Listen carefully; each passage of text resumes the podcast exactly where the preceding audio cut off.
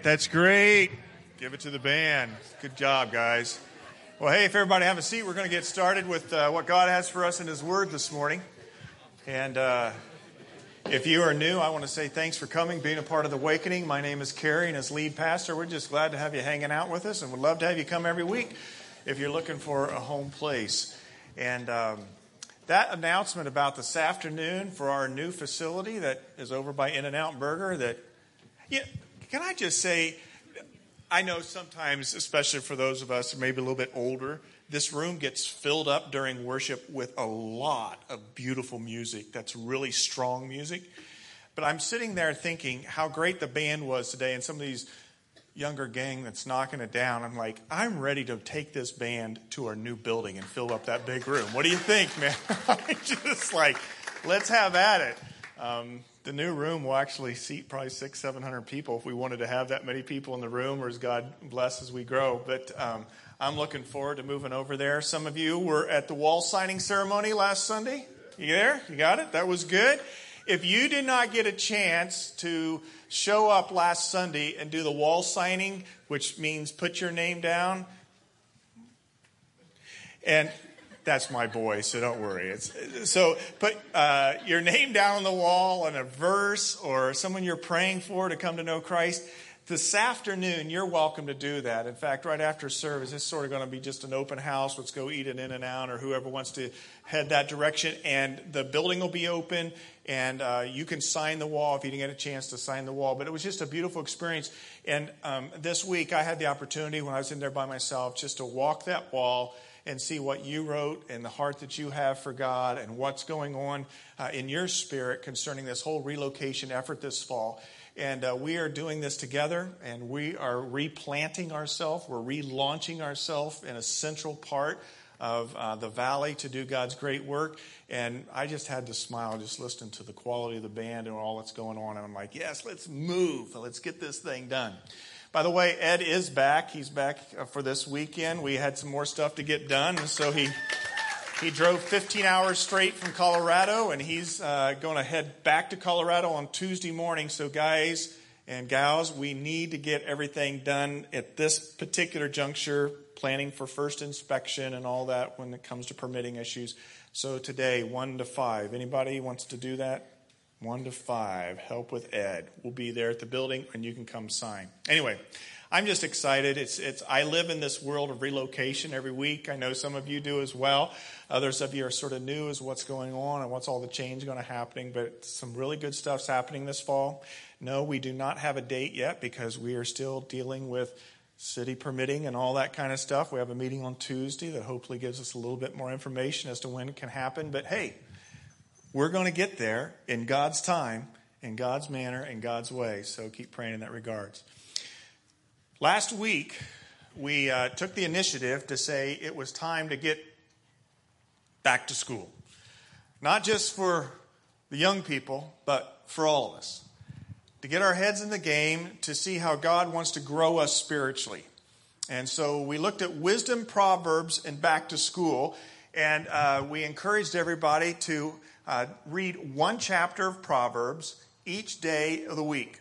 Last week, we looked at some simple proverbs that are very popular proverbs. And the third from the top on the list was the fear of the Lord is the beginning of wisdom, and the knowledge of the Holy One is understanding. Proverbs 9:10.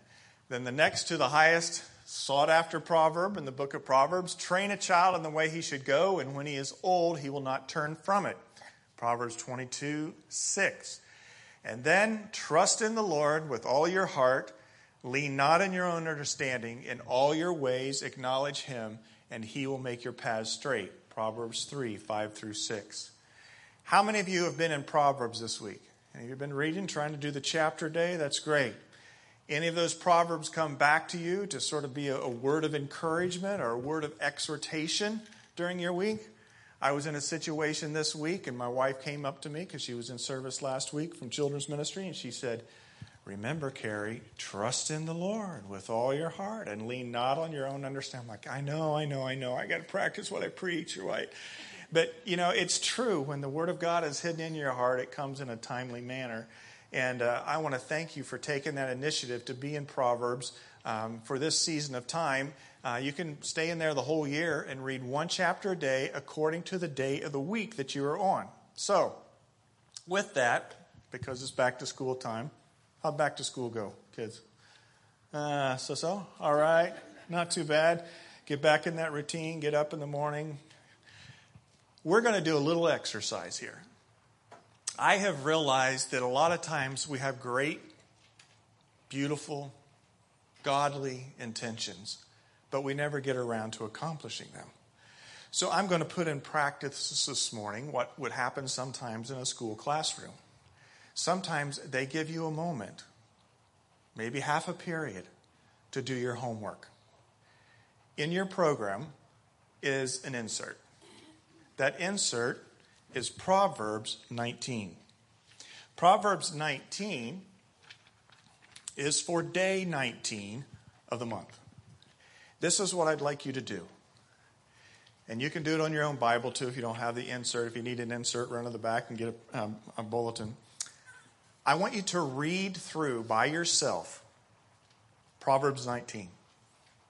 And I want you to mark, put a check by three of these Proverbs which strike you. And we're all going to be quiet and now do our homework. And you're like, really? In the middle of a service? Yeah. You know, one of the cool things that happens when you send kids away to camp, or when I've gone to camp, is that when you're away at camp for a few days, you'll isolate in the morning time alone with God. Tog. I don't know if you've ever heard that. And sometimes some of the best experience that comes from camp is just the discipline of starting your day in God's Word, meeting with God. So, this isn't just an assignment to read Proverbs 19. This is an assignment for you to spend time letting God speak wisdom to you for maybe a particular word.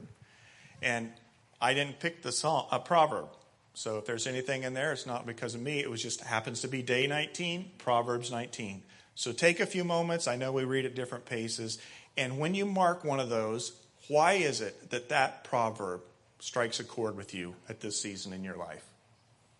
The time is yours.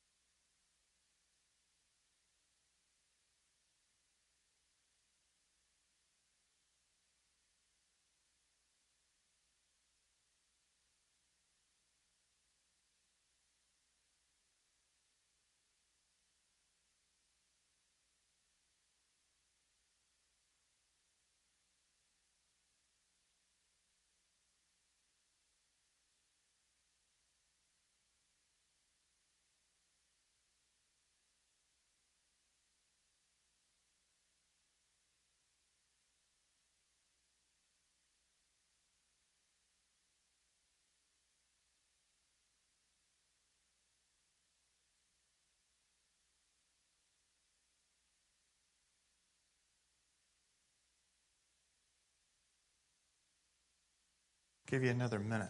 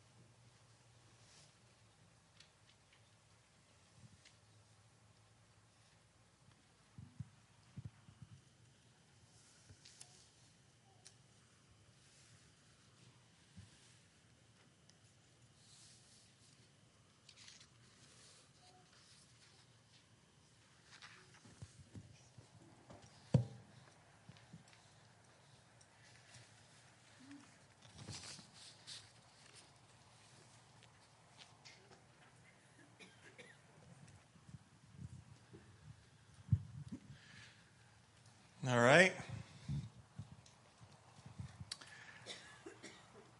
Any of you have a particular proverb out of that list in 19 that struck you today in a unique way? All right. Would you like to volunteer what that proverb is? It's an interactive classroom experience today. Jace.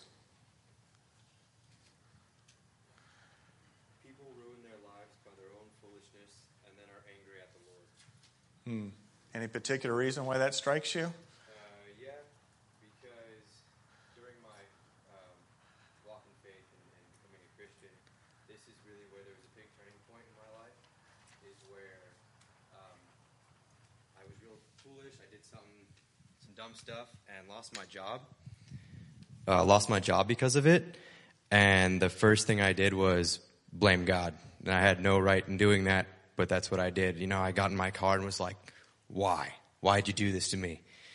And then uh, shortly after that, realized that it wasn't God punishing me or, or, you know, trying to hurt me, but instead leading me down a better path. So that's why this proverb really hits me. Marcus, you want to share yours?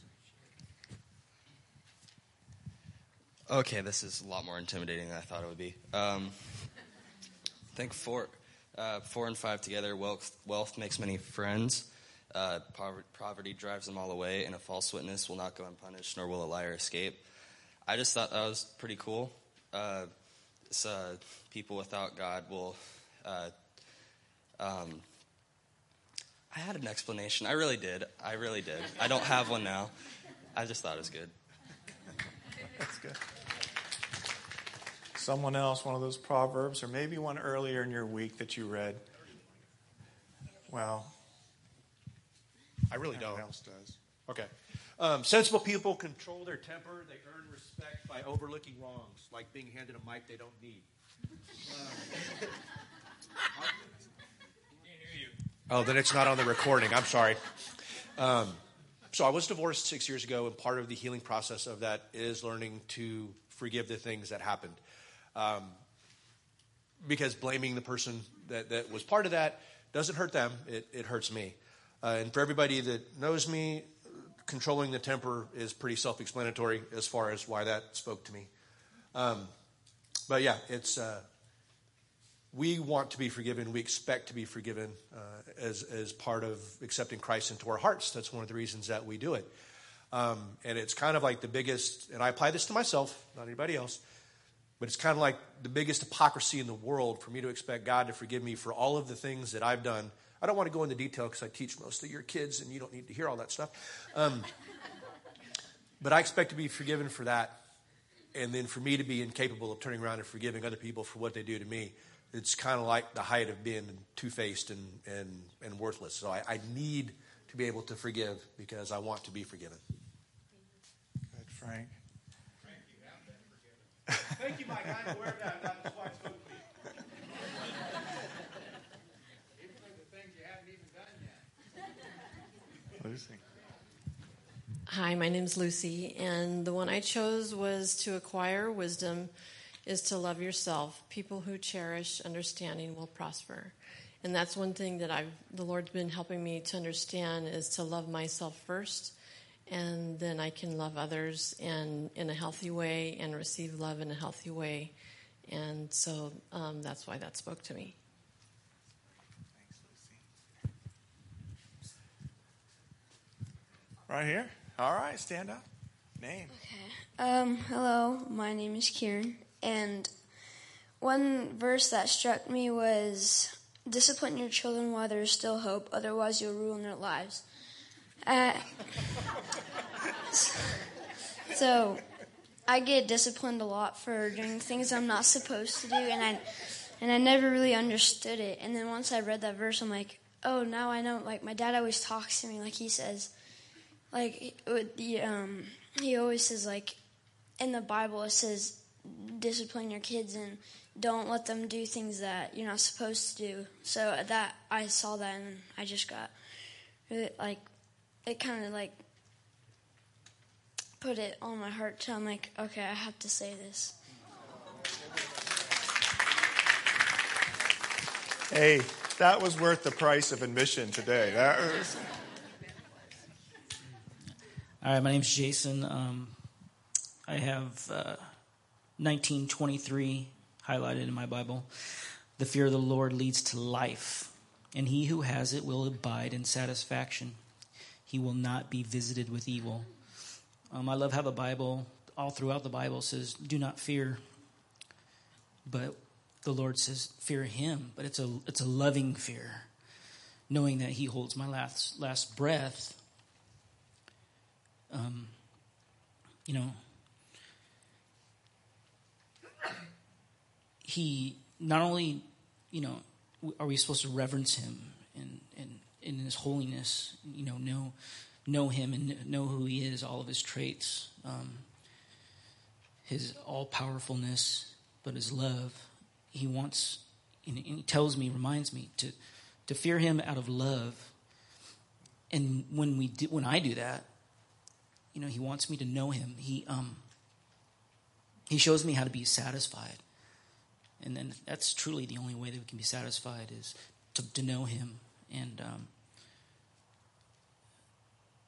that, that, that's pretty much, uh, I think only this verse really shows me that fearing him out of love and, and I have that, that sweet peace, the, the, the peaceful sleep at night being satisfied in Him. Other other than that, there's no other way to be satisfied. So I love that. Yeah, that's great, Jason. And how do we fear them? How do, do I have one other person here? Yay, nay? Running, going. Paul's over here. Oh, we'll come all the way over there, Paul. Okay.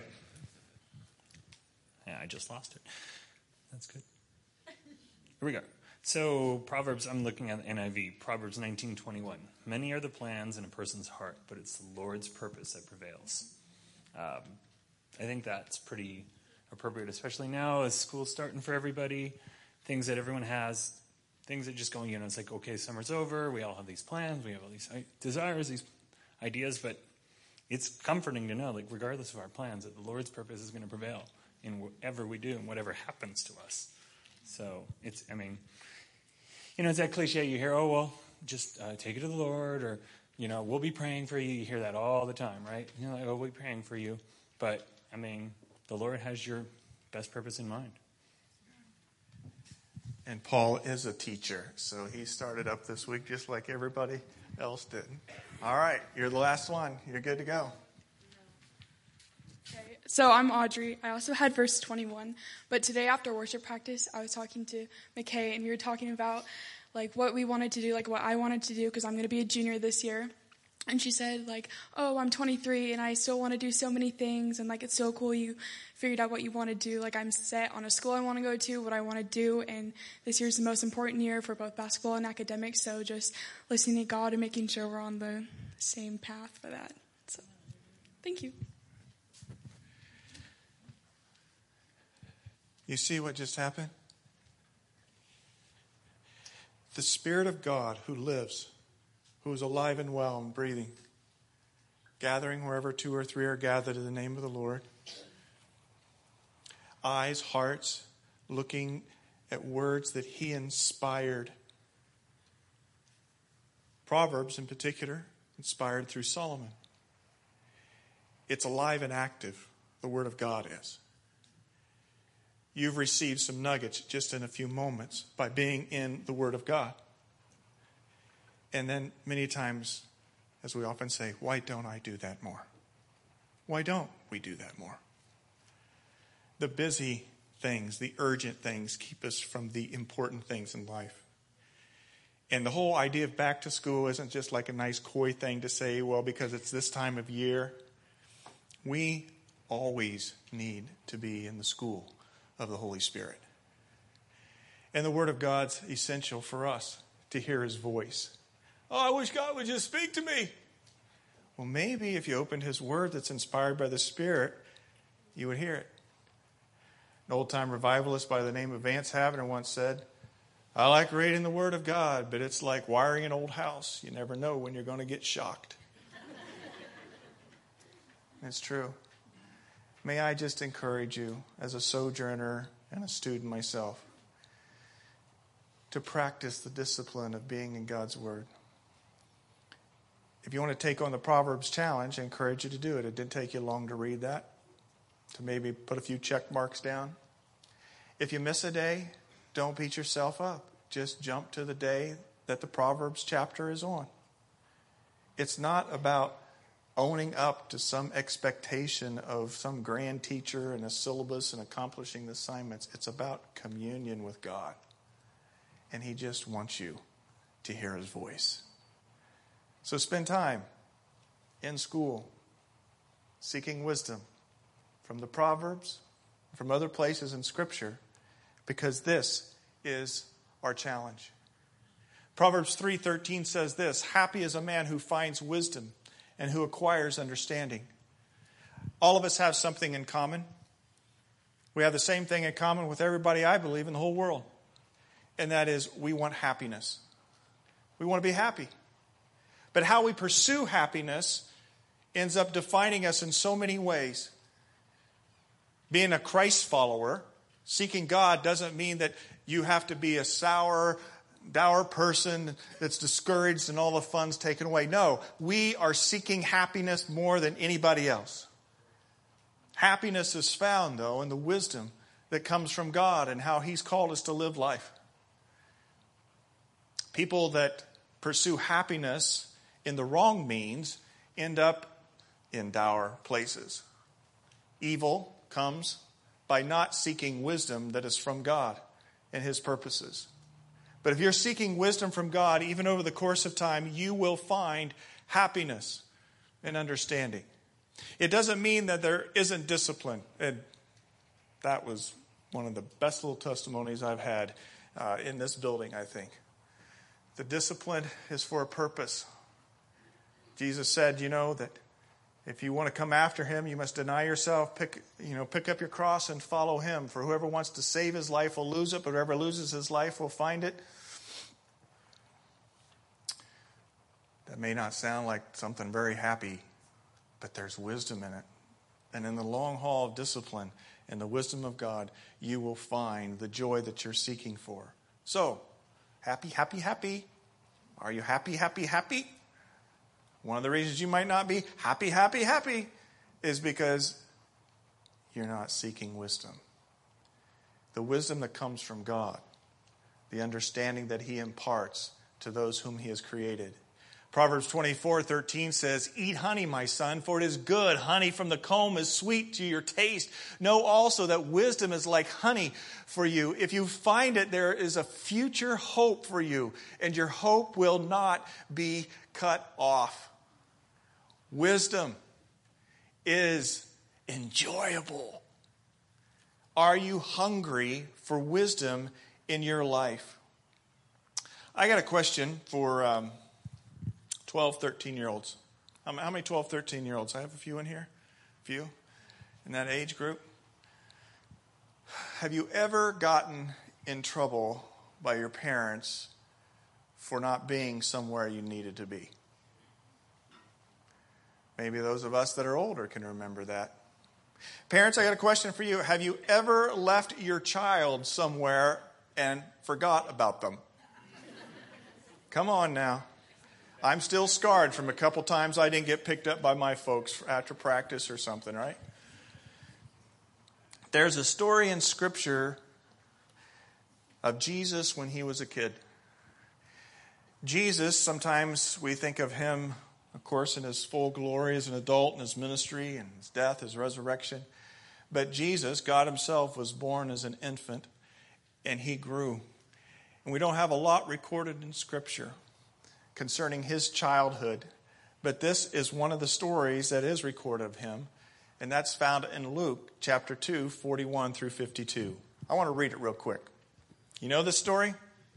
It's a classic story, whether you're a kid or whether you're a parent. Luke 2, verse 41 says this Every year, Jesus' parents went to Jerusalem for the Passover festival. When Jesus was 12 years old, they attended the festival as usual. After the celebration was over, they started home to Nazareth, but Jesus stayed behind in Jerusalem.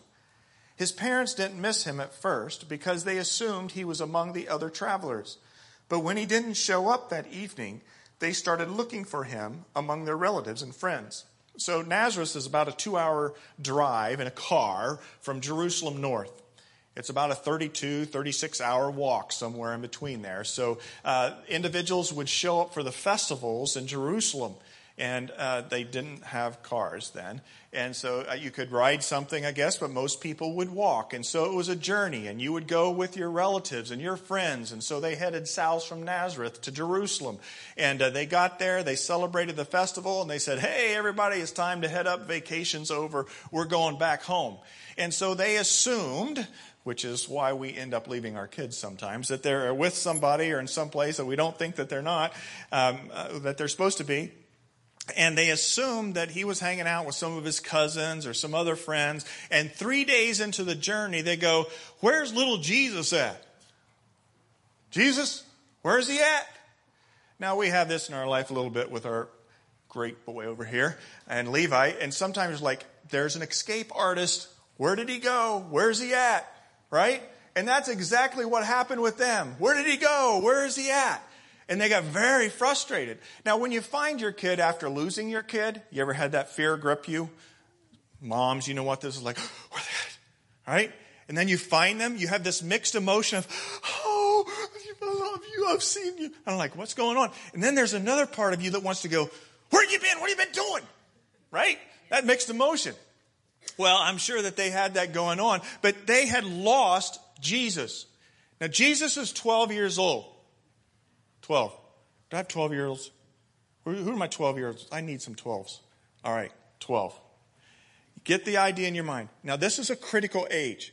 This is the age that really that you're coming into your own and you're not just being told what to do, you're discerning what to do, and you're becoming um, an individual who is making decisions on their own, and there's wisdom that starts to set in, and spiritual interest, a lot of those things in some unique ways.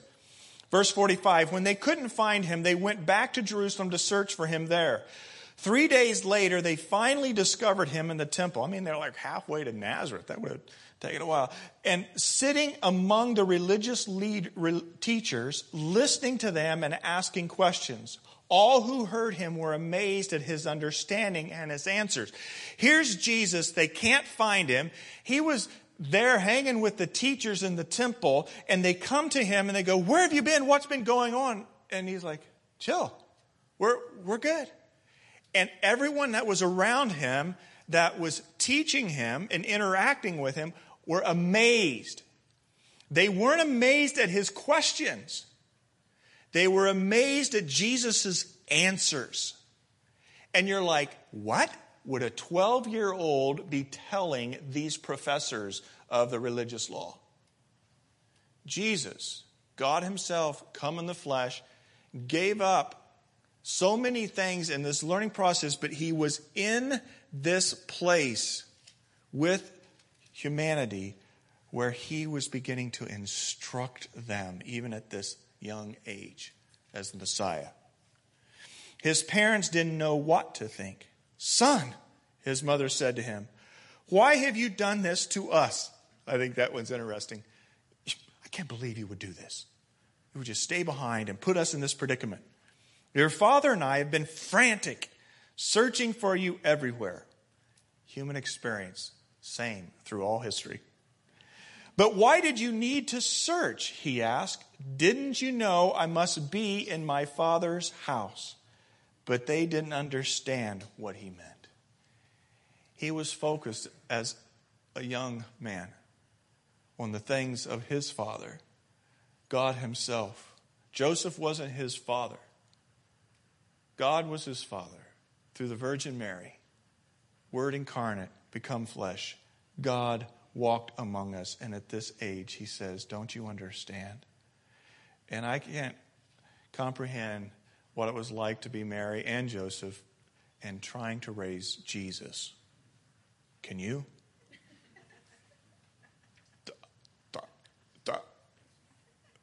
I don't know what to say. Let's just go, Joseph. Just grab him with skill. Right?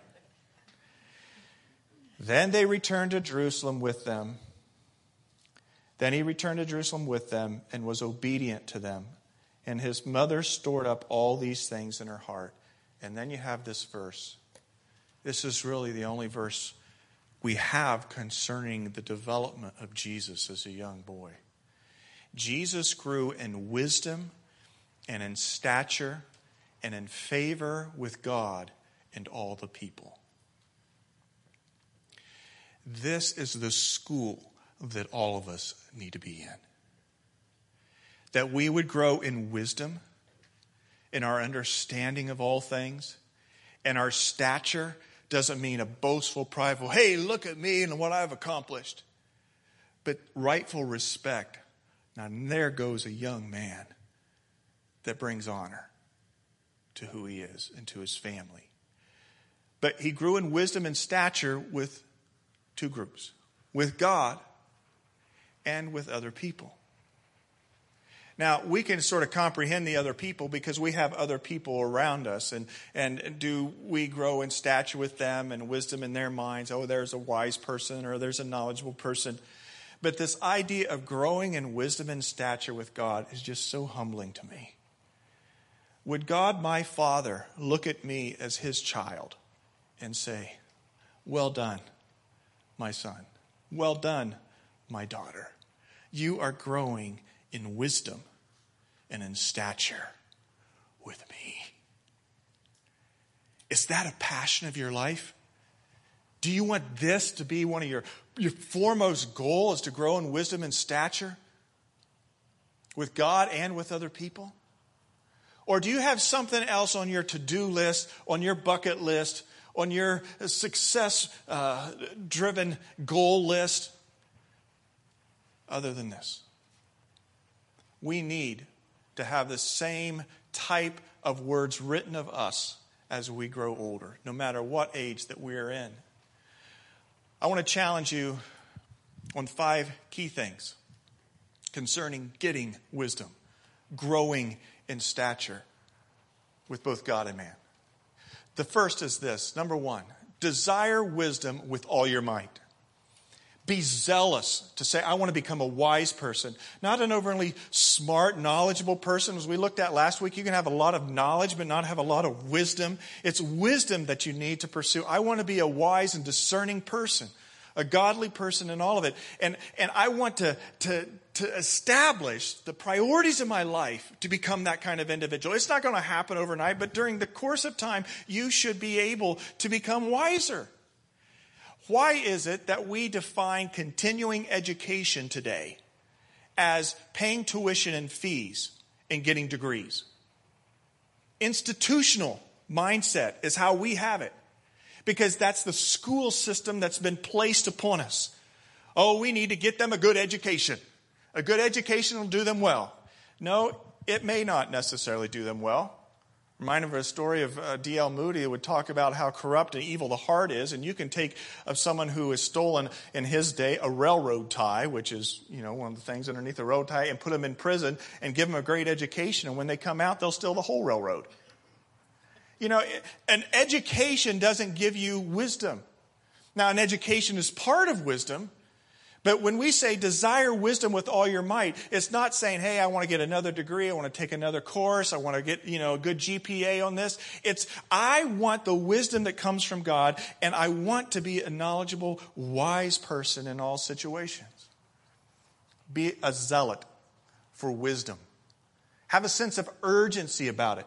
When we give you the challenge of reading one proverb a day, it's not to please Anyone else in the household please the pastor or even get brownie points with God?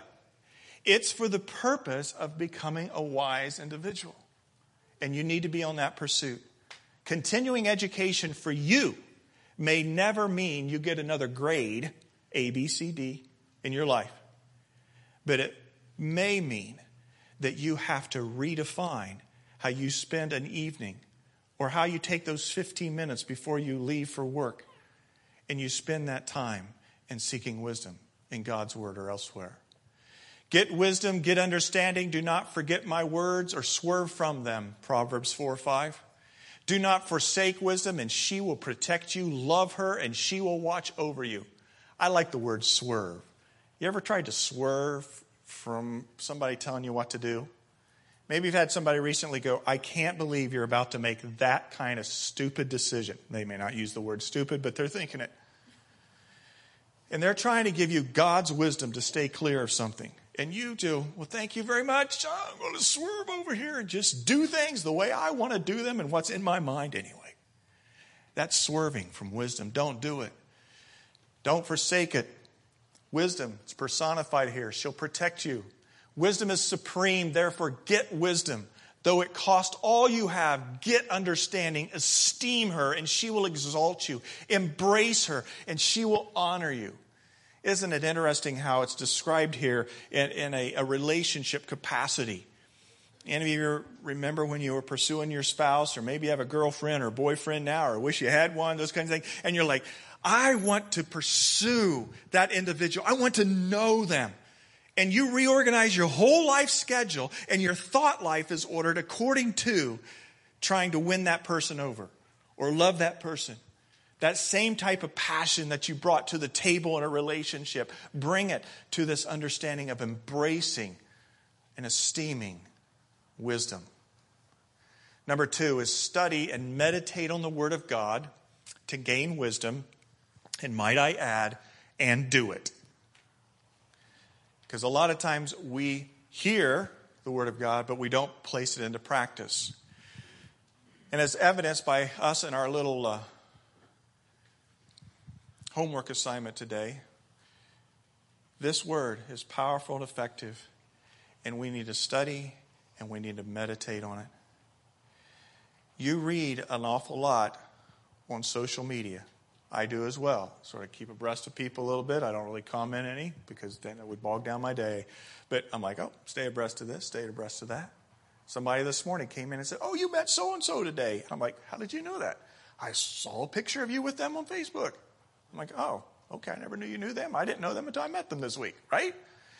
So we spend a lot of time in those kinds of worlds, but we neglect the Word of God you have to place the discipline in your life to study it and to meditate on it. And may I also say, also other kinds of devotional works, maybe other books of theology and discernment. You can practice it. It's amazing how much we can read if we just take 15 minutes every day, seven days a week. You can probably read 30 books a year if you just took 15 minutes a day. Discerning, learning, study God's Word. The instructions, it says in Psalm 19, 7, 8, the instructions of the Lord are perfect, reviving the soul. The decrees of the Lord are trustworthy, trustworthy, make wise, making wise the simple. Do you describe yourself maybe as a simple person today? Guess what? Doesn't disqualify you from being a very wise person. Number three, pray for God to grant you wisdom more and more each day. Question Was Solomon, who wrote the Proverbs, born wise? He was not born wise. You find this in 1 Kings 3:10. The Lord was pleased that Solomon had asked for wisdom. So God replied, Because you have asked for wisdom in governing my people with justice, and have not asked for a long life or wealth or the death of your enemies, I will give you what you ask for. I will give you a wise and understanding heart, such as no one else has ever had or ever will have. That sort of drops my jaw a little bit. Duh, I'll be. No kidding. Solomon just asked God to be really wise, and God said, Bingo, I'll do it. What do I ask God for? Oh, God, help me get through this day. I'm so tired. Lord, those finances aren't meeting the ends that need to. Oh, Lord, there's this physical thing going on with me or my friend or my family member. Lord, I love you. I just keep my kids protected. I mean, they're all good prayers. They're fine. But God said, I'll be. You didn't ask for wealth or a long life or that I'd do your enemies in. You ask for wisdom, and I'm going to take you up on it. Pray. Pray for wisdom. Not just the popcorn prayer. Oh my goodness, God, help me make this decision right now. I need some wisdom. Make it a petition to God. Lord, help me be in your continuing education of knowing what it means to be wise in all situations and have discernment. Discernment. You know, Solomon not just he just didn't have the discernment uh, of God's word and the knowledge there. He grew into discernment to be able to make decisions in the moment. So as you meditate on God's word, it gives you a base from which to make up uh, choices. But wisdom that we're seeking from God is just not wisdom from God's word. It's wisdom in the moment and the discernment. Do you remember the story of Solomon when he had two prostitutes come to him? And they each had a baby and they happened to be housed with one another. And one of the prostitutes had a baby three days after the other prostitute, and they were, uh, you know, sleep one night, and, and one of the women rolled on top of her infant. This stories in Kings, and suffocated the baby, and the baby died. That's why you don't put babies in your own bed. You keep them in their crib, right? You've heard those kinds of stories. Well, this happened. And so she, in the middle of the night, got up, took her baby, that was dead and took it to the other woman in the house and put it in her arms and then took that live baby and went back and took it into her own bed. And so the next morning, the woman wakes up to uh, feed her child, her infant, and realizes it's dead. But then she starts to think through it and look at the infant and says, This, this is not my infant. They're very, very young, right? He says, This is not mine. It was hers. And so there's you know, all kinds of stuff breaks loose. And they go to Solomon and they say, We've got a problem. This is my baby and it's alive, and her baby, she rolled on top of it or whatever, it is dead. it's like, no, it's the other round. It was a she said, she said kind of thing going on, right? Do you remember what Solomon did in that moment? He says, Well, let give me a sword. He says, I'll divide the baby in two, and then each of you can have a half. Well, that's pretty aggressive, and I don't think that solves the problem here. but the mother of the baby that was truly alive said, No, give it to the other woman. And the other woman says, Well, go ahead and do it. And in that moment, Solomon chalked up another one. He turned to the woman who said, Let the other lady have it, and says, This is the mother of the real baby, the baby that's alive give the baby, the live baby, to this woman. Chalked up another example of his wisdom that per, was pervasive amongst all people. But it was a decision that was made in the moment because he had asked God to give him wisdom. And it was wisdom that was based on God's word, but more than God's word. Ephesians 1:17 says, "I keep asking that the God of our Lord Jesus Christ, the glorious Father, may give you the spirit of wisdom and revelation so that you may know him better." And James 1:5, you're familiar with this verse. If any of you lacks wisdom, you should ask God, who gives generously to all without finding fault, and it will be given to you. So, number three, pray for God to grant you wisdom more and more with each day. from His Word, but also just common sense and discernment beyond means because He can give it to you. Number four is think frequently about your death. I love this one. I actually came across this when I was uh, looking at some stuff in John Piper, and I'm like, really? That's going to help me with wisdom? Well, here's what's behind this idea of thinking frequently, frequently about your death. I'm really not a morbid person here this morning. Think about the shortness of life and the length of the next. Uh, I, somebody told me this week uh, that a friend of theirs was helping officiate at a, a, memorial service at Saddleback Church for someone who had been on staff there, written as a songwriter and some other things, and had died at the age of 47 with a heart attack. Well, I'm a little bit older than 47, and when I hear those kinds of stories, it causes me to pause. I never know what a day holds, right? You and I don't. Whether it's something like a sudden heart attack or uh, an accident, or maybe God just chooses to say, you know, I've numbered your days, you're good. We need to be mindful of the days God's given us. Psalm 90, verse 12 says this Teach us to realize the brevity of life, or the number of our days, is what it's in other translations, so that we may grow in wisdom. Why does thinking frequently about your death bring wisdom? I'm not going to open it up for discussion, but this would be a good one. If you think about the brevity of life, it will put life in the right perspective so many things will not matter in the long run. And we need to have wisdom that rightly views things from a higher level.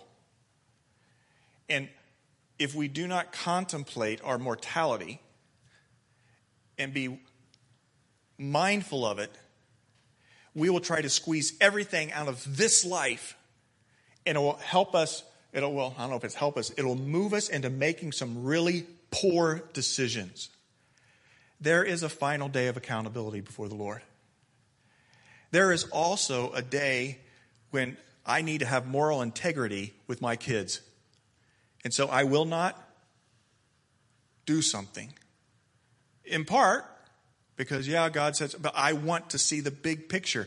Wisdom comes by having the big picture of life. And when you contemplate the brevity of life and your death, it helps you pull back and have discernment. I don't know if that one helps you or not. Yeah, I'm not going to give you an assignment on that, how many minutes a, a week. But every now and then, just realize that the Lord has numbered your days. Realize the brevity of life so that you may grow in wisdom. And number five is this it's really the most important one come to Jesus to be indwelt by his Spirit. That little boy at the age of 12 that was in the temple, confounding the professors with his answers, can actually dwell inside of you and be the voice in your head. Do you know if Jesus is in your life? If you've never invited Jesus into your life, I encourage you to do so because he is the author of ultimate wisdom. And through his indwelling spirit, you can be wise. Matthew 12, 42 says the Queen of Sheba was also will also stand up against this generational judgment day and condemn it, for she came from a distant land to hear the wisdom of Solomon. You can go and read the story in Kings. She came because she'd heard about Solomon. I can't believe he's this smart, that he's this wealthy. She came from the south, from Egypt area. She interfaced with Solomon for a period of time, and she dumbfounded how wise Solomon was and how much blessing was upon God. This was during Israel's golden years before Solomon started to take his wisdom and, and go wrong directions in it beautiful, beautiful, powerful Israel because of the wisdom from God through Solomon leading the country. But it says in this verse, now someone greater than Solomon is here, but you refuse to listen. This is a powerful passage, Matthew 12, if you want to take the whole context in of what Jesus was confronting in that moment. But here's Jesus himself saying, I am even greater and wiser than all of Solomon who wrote those proverbs and was able to lead a country and all the wisdom he did, and yet you will not listen to me. I am here. Jesus was there in that day, but Jesus can be within us through his spirit. He died, he rose from the grave, he ascended to the heavens, then he sent his spirit to indwell those who would be followers of him. Are you a follower of Jesus Christ? I can guarantee you this, and you may smack me afterwards for it and disagree with me, but if you are not a follower of Jesus Christ, you will not find your way to ultimate wisdom. Because the one who has wisdom wants to dwell within you and possess your very life. Not to control it and to ruin it, but to gift you and to give you a powerful, meaningful, hope filled, sweet honey kind of filled life.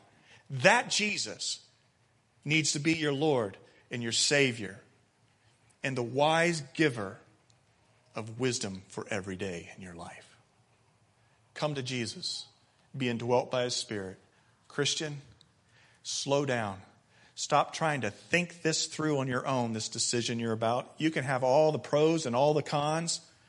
You can even try to outcon God sometimes with your pros and cons. Jesus needs to be your voice. Listen to that voice.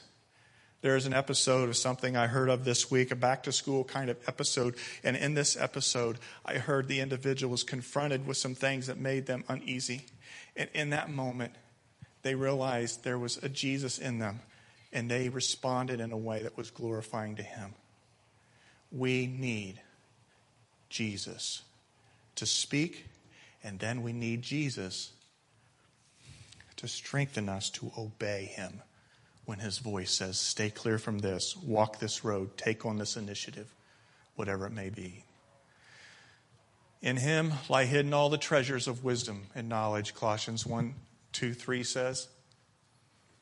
In John 14 6, Jesus said, I am the way, the truth, and the life. No one can come to the Father except through me. How beautiful it is that we don't have a religion, folks. We have a relationship with the wisest, discerning one of all, God Himself, come in the flesh through Jesus Christ. I had the opportunity to do a TV show. I guess it's going to be on some cable production through some connections, some people from the church here. And uh, they were asking questions in this little, and they threw the pastor a question. And the question uh, had to do with this, this whole thing of, of um, how, how do you make decisions or be wise and you want to do positive thinking and that kind of stuff. And, and I was caught in the moment. And they said, Well, how do you connect with God? And I just said, I connect with God through Jesus Christ, his son, who came. And that's how I connect with God, is through Jesus. Are you afraid to mention his name? Are you afraid to call out his name? Jesus is the one you need to come to. Jesus is the one who gives you the wisdom that you need. Desire, study, pray, think, contemplate the brevity of life, and come to Jesus. The band's going to come as we close. And um, one of the ways Jesus is able to help us, the reality is, is that he is high above all things. And so as we sing that song we sang earlier concerning, at least a refrain of it, Joe, concerning his highways above us. I pray that you will freshly devote yourself to want to get wisdom through these kinds of means. The ushers are going to come to receive the Lord's tithes and offerings, as well as your connection cards. But let's close in prayer and offer up our thoughts and prayers to Him concerning the subject of wisdom.